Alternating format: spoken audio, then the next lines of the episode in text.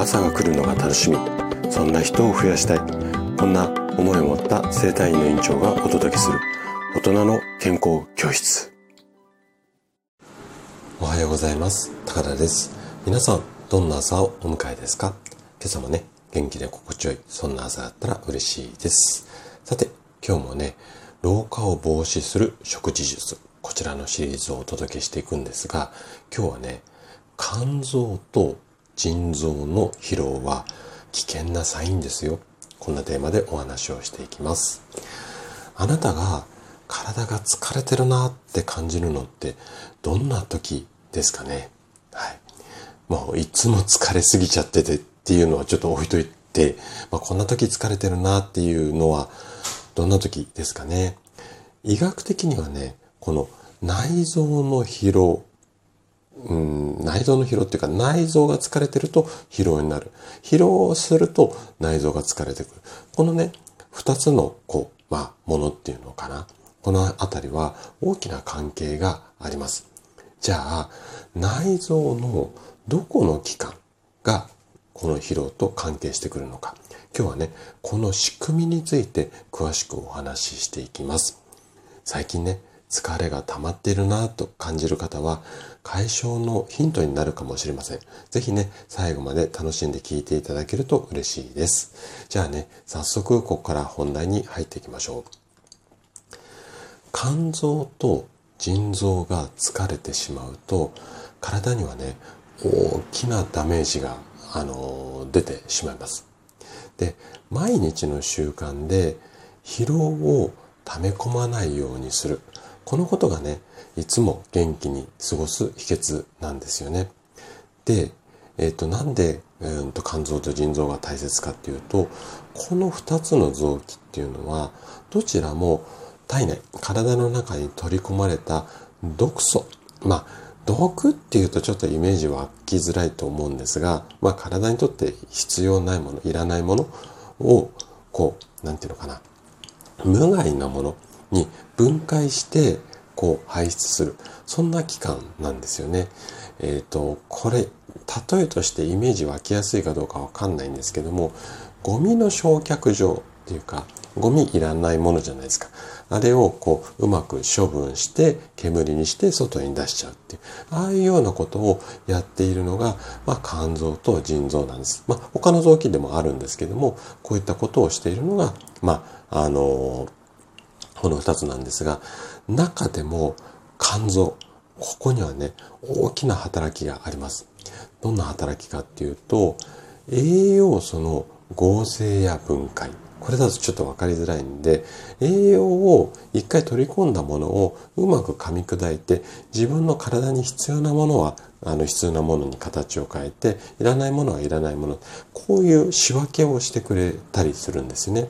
あとは、アルコールとかお薬。このあたりは体にとって、まあ、薬もね、良かれと思って飲んでるんですが、うん、アルコールも薬もね、体にとっては異物なので、これを無害化する。害がない状態に、まあ、変換させる。こんなような働きがあります。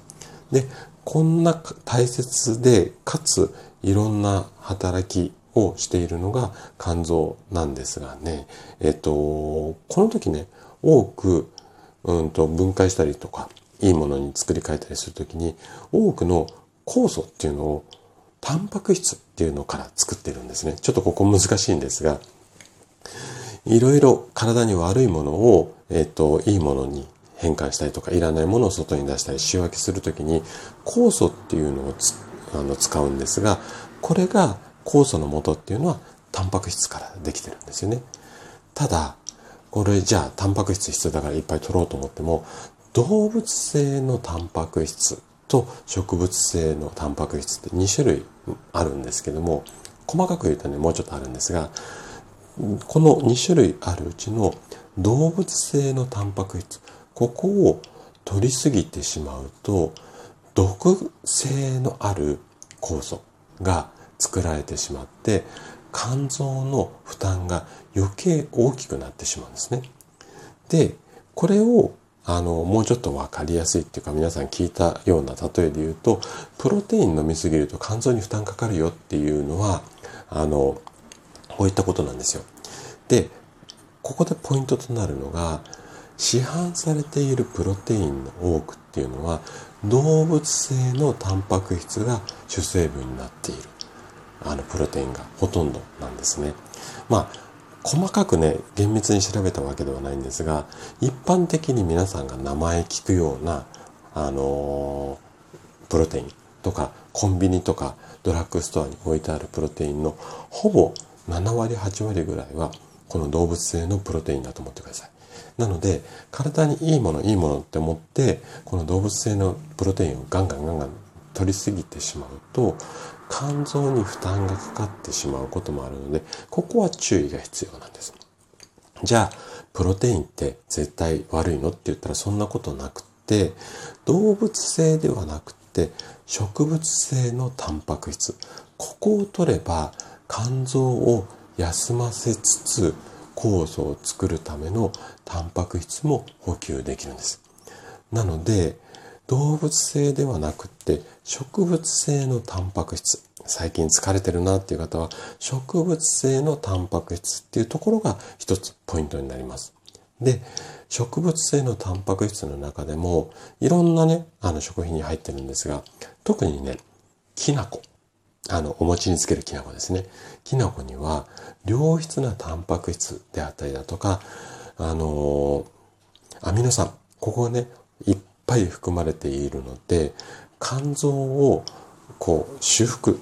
こう疲れたっていうか、こう働きが悪くなったところを修復したりするんですが、これをサポートするような働きがあるので、もしね、あなたが最近疲れてるなって感じるようであれば、まあ、毎日きな粉ってなかなか難しいんですが、植物性のタンパク質、ここを意識するようにしてみてください。はい。ということで、今日も最後まで聞いていただきありがとうございました。番組の感想などね、お気軽にコメントいただけると嬉しいです。それでは明日の朝7時にまたお会いしましょう。今日も素敵な一日をお過ごしください。